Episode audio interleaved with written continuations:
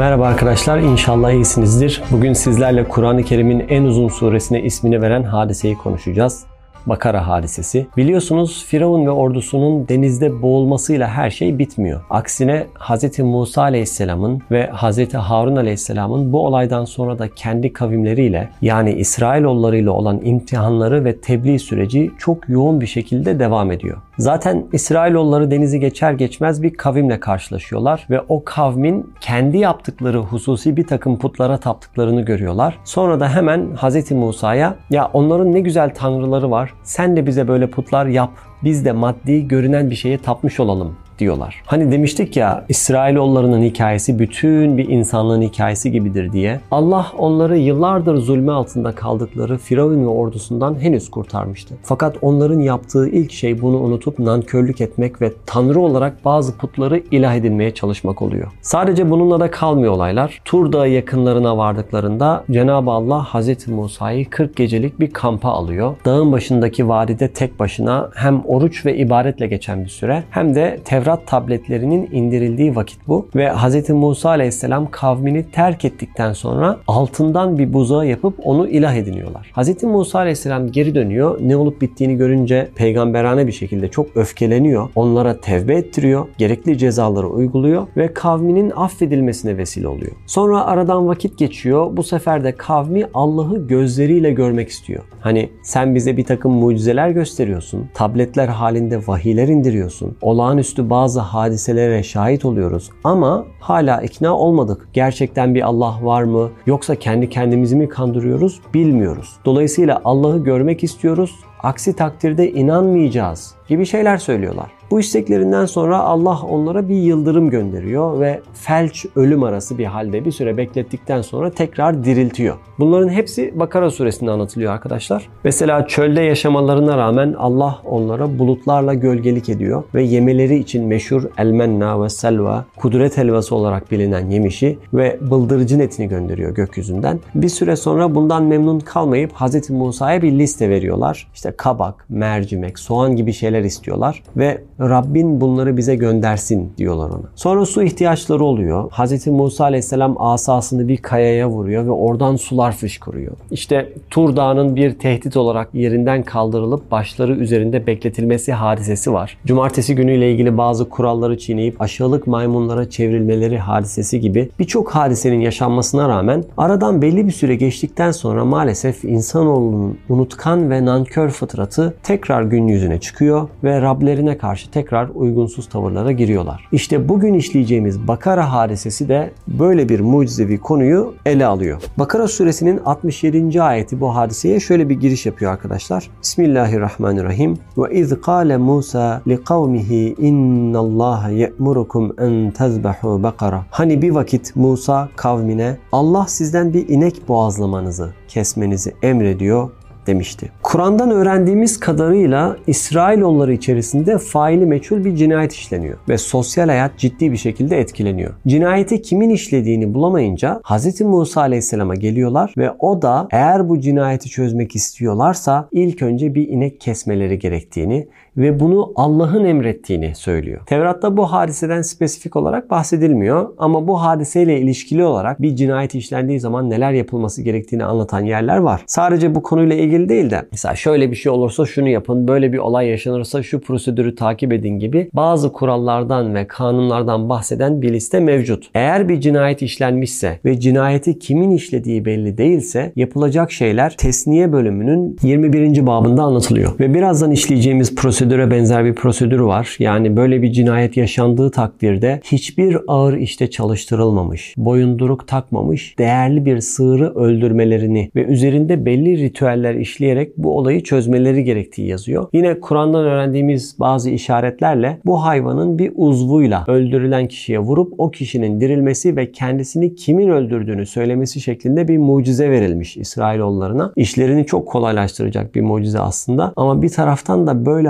harika olaylarla teste tabi tutulmuş oluyorlar. Her neyse böyle bir olay gerçekte yaşanıyor arkadaşlar. Yani bir cinayet işleniyor, katili bulamıyorlar ve Musa Aleyhisselam'a gelip yardım istiyorlar. Hz. Musa'nın onlara cevabı tam olarak şöyle oluyor. Şüphe yok ki Allah sizden bir inek kesmenizi istiyor. Şimdi cümlede kullandığı tabirler ve ifadenin tonu Hz. Musa Efendimizle kavmi arasındaki ilişkiyi özetleyen bir tabir. Eğer ona tam olarak bir nebi, bir peygamber nazarıyla bakabilselerdi Musa Aleyhisselam onlara direkt bir inek kesin diye emir verebilirdi. Düşünün mesela sahabeler benzer bir mevzu için peygamber efendimize gelseler ve efendimiz onlara bir emir verse sahabeler karşı çıkmak ve muhalefet etmek için işte bunu sen mi söyledin yoksa Allah mı söylüyor? Sen söylesen önem vermiyoruz. Allah söylediyse de bakarız Haşa böyle bir şey diyebilirler mi? Asla ve kat'a demezler. Fakat Hz. Musa aleyhisselam kavmini yeterince tanıyor. Kendisine ve Allah'a karşı rahatça saygısızlık meylinde bulunabileceklerini tahmin ediyor. O yüzden innallaha ye'murukum diyor. Yani muhakkak ki şüphesiz ki Allah ben değil bakın Allah sizden bir inek boğazlamanızı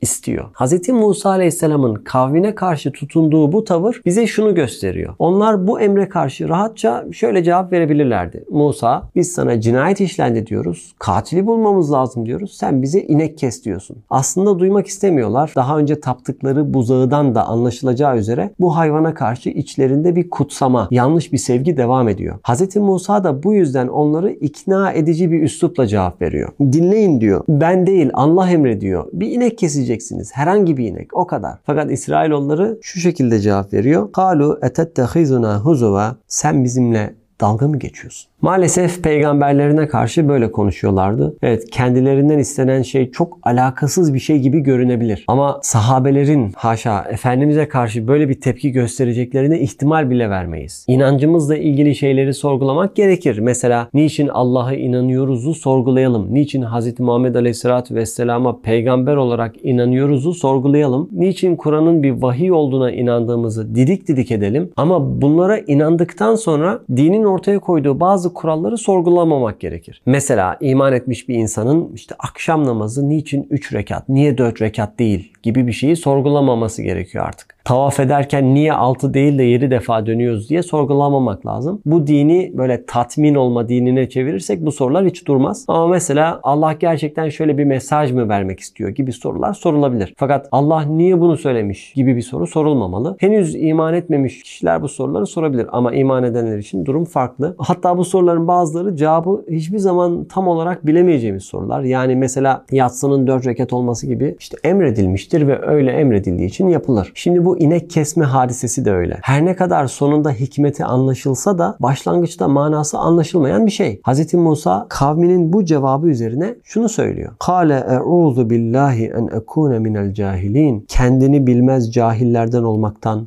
Allah'a sığınırım demişti. Hz. Musa aleyhisselam onların haddi aştığını, mantıksızca davrandıklarını görünce kızıyor tabi. Çünkü Allah sizden böyle bir şey yapmanızı emrediyor sözüne verilen cevap aslında Allah'a verilen bir cevap. Yani adamlar bizimle dalga mı geçiyorsun sözünü Allah'a demiş oluyorlar. Hz. Musa e'uzu billah diye başlıyor. Yani ifadenin tonunda şu mana olabilir. E'uzu billah. Öyle saçma bir şey diyorsunuz ki kendimi zor tutuyorum. Biliyorsunuz Hz. Musa aleyhisselam hissiyatı çok kuvvetli bir peygamber. Aynı zamanda fiziken de çok güçlü ve yapılı birisi. Ona verilen mucizeler bile gücünü sembolize eden mucizeler olarak karşımıza çıkıyor. Ve bunun üzerine kavmi tamam tamam kızma modunda cevap veriyor. Halu ud'u lena rabbek yubeyyin lena ma Bizim adımıza Rabbine dua et. Rabbine sor. Bize onun ne olduğunu açıklasın dediler. Neyin ne olduğunu diye soruyorsunuz belki kendinize. Sonuçta inek inektir değil mi? Yani o kadar saçma bir soru soruyorlar ki hangi ineği keselim, nasıl bir inek keselim değil arkadaşlar. Mahiye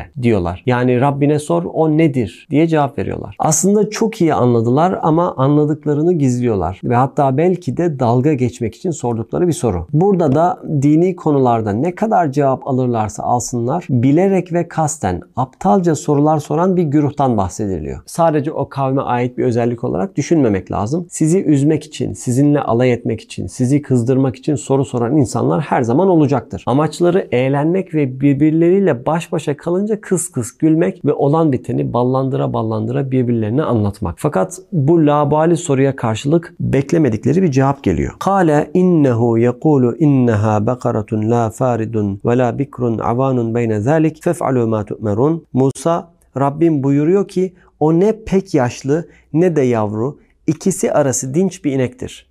Haydi emrolunduğunuz işi yapınız dedi. Allah onların bu eğlencesini, bu şakasını onların başlarına sarmaya başlıyor. Hz. Musa Cenab-ı Allah'a geri dönüyor ve aslında biliyor saçma bir soru olduğunu ama bu mesajı iletmesi lazım. Ya Allah bunu dediler. O nedir diye sordular. Cenab-ı Hak onları helak edebilirdi. Fakat verdiği cevaptan anlaşılıyor ki madem onlar bizimle oyun oynamak istiyorlar hadi bakalım kim kiminle alay edecekmiş görelim gibi bir cevap veriyor. Allah onların ne soracağını elbette biliyordu. Rengini, şeklini, özelliklerini tek tek soracaklarını biliyordu. Dolayısıyla daha en başında Allah bütün bu sorulara cevap verebilecek bir emir gönderebilirdi. Diyebilirdi ki işte Allah sizden görenlerin içini açan, üzerinde hiçbir leke bulunmayan, muhteşem görünüşlü sarı bir inek kesmenizi emrediyor. Deseydi herhangi bir ekstra soruya bir git gele ihtiyaç duyulmayacaktı. Bir öğretmen bile bir konuyu anlatırken bir noktada parmak kaldıran öğrencinin ne sorduğunu, ne soracağını aşağı yukarı bilir. Allah bu oyunu devam ettirmek istiyor çünkü Allah kendi ifadesiyle Allahu yestehzi'u bihim ve yemudduhum fi tuğyanihim ya'mehun. Allah onlarla alay eder ve azgınlıkları içinde müddet vererek onları şaşkın bir halde bırakır. Bakara suresinin başında geçen bir ayet. Bu olay da adeta bu ayetin bir case study'si, bir örneği. Başta kesmekle yükümlü oldukları şey herhangi bir inek. Fakat soru sorarak hareket sahalarını daraltmış oldular. Buradan da şunu anlıyoruz aslında. Allah bizim için her şeyi basit tutuyor. Fakat biz insanlar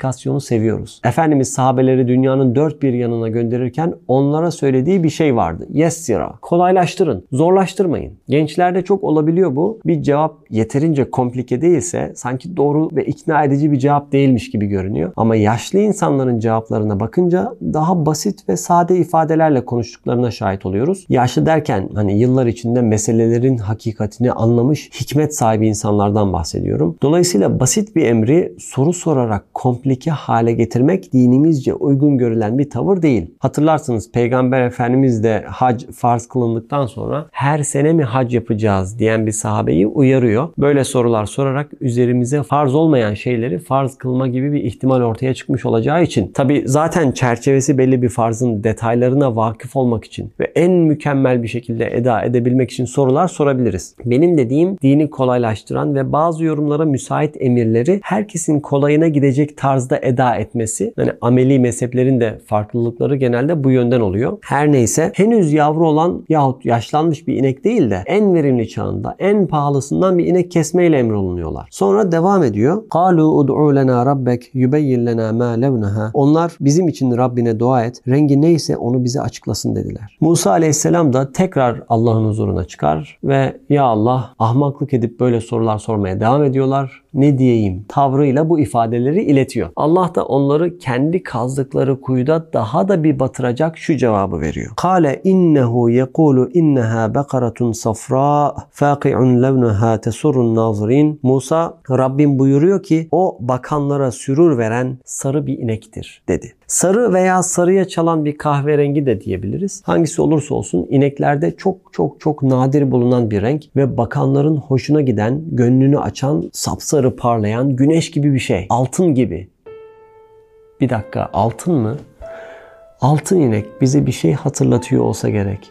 Ha, demek altından buzağa tapanlar sizdiniz. Demek sorularınızla beni geçiştirmeye çalışıyordunuz. İşte sizi köşeye böyle sıkıştırırım. Bir zamanlar bana isyan edip taptığınız o buzağı heykelini nasıl paramparça ettirdiysem bu ineği de size kestiririm diyor Allah. Yani Cenab-ı Hak alay ederim onlarla diyor ya. Hakikaten bu ayette Allah'ın nasıl sarkastik bir tavırla onlarla alay ettiğini görebiliyorsunuz. Tesurrun nazirin onlara bakanlar sürura erer. Yani altından bir ineğe benzemesi yetmiyormuş gibi bir de bakanların gözlerini alan bir inek. Düşünün yani şehirler arası bir yolda seyahat ediyorsunuz ve çiftliklerin yanından geçerken gördüğünüz ineklerden birisi sapsarı ve parlıyor. İşte arkada çocuklar oturuyor. Hemen cama yapışıyorlar. Wow diyorlar. Öyle bir inek. Herkesin böyle cama yapışıp izlediği bir inek. Zaten gaybdan ziyade gördükleri şeylere ibadet etmeyi seven materyalist bir kavim müthiş bir imtihan onlar için. Gördüğünüz gibi kötü bir niyetle veya cahilane sorulan sorular dini sadece ve sadece zorlaştırıyor. قَالُوا lena rabbek yubayyin lena ma hiye innel bakara teşabeha aleyna ve inna inşaallahu lemuhtedun. Onlar bizim için Rabbine dua et. O nedir bize açıklasın. Çünkü o bize biraz karışık geldi. Bununla beraber Allah dilerse onu elbette buluruz dediler. İlk sordukları sorunun aynısını tekrarlıyorlar. Sor Rabbine o nedir? Buradan bu türlü insanların her ne kadar cevap alırlarsa alsınlar yine başa sardıklarını ve aynı saçmalıklarla size geri döndüklerini görebiliriz. Önemli olan hidayet yolunda olmak ve soracaksak güzel bir niyetle, sonuca yönelik samimi bir şekilde soru sorabilmek. Allah buna da cevap veriyor. Kale innehu yekulu inneha bakaratun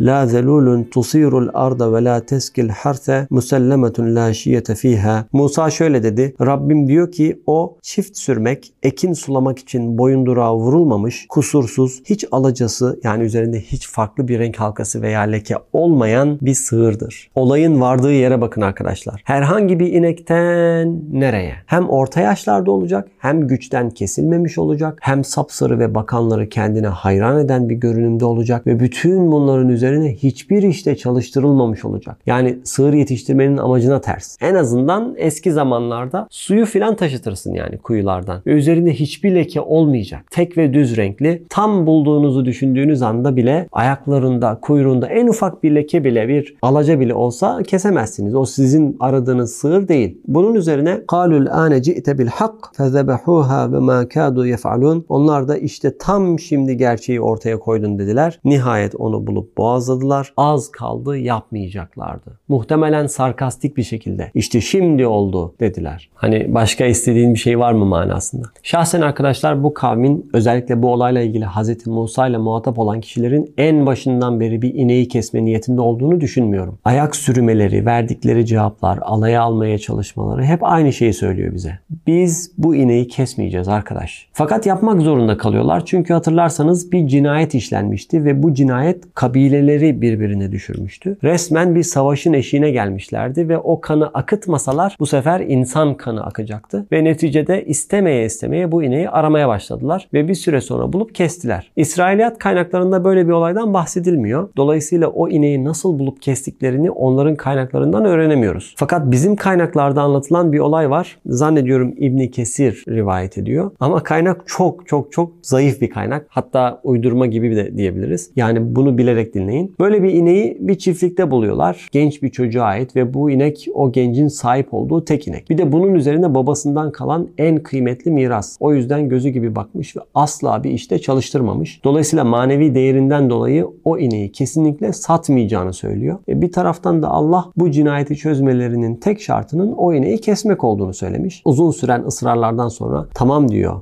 o genç satarım fakat karşılığında ağırlığı kadar altın isterim diyor. Peki altını nereden buldular dersiniz? Bir zamanlar heykel haline getirip taptıkları ama sonra eritmek zorunda kaldıkları o çok sevdikleri külçe altınları getirip o altına benzeyen ineği satın aldılar ve kestiler. Yani maddi manevi ciddi bir fiyata mal oldu onlara. Dolayısıyla Allah onlarla alay etti. Taptıkları şeyi önce ete kemiğe büründürdü. Sonra da kendisine kurban ettirdi. Olayın devamını Kur'an şöyle anlatıp kıssayı bitiriyor. Ve iz kateltum nefsen fedarratum fiha vallahu muhricun ma kuntum tektumun. Hani siz bir kişiyi öldürmüştünüz ve katili kim diye bu konuda birbirinize düşmüştünüz. Oysa Allah gizlediklerinizi açığa çıkaracaktı. Fekul nadribuhu bi ba'diha kezalike yuhyillahul mevta ve yurikum ayatihi leallekum ta'qilun. Bunun için de haydi şimdi ona cesede kestiğiniz ineğin bir parçasıyla vurun demiştik. Böylece Allah ölüleri diriltir ve size ayetlerini gösterir ki akıllanasınız ve gerçeği anlayasınız.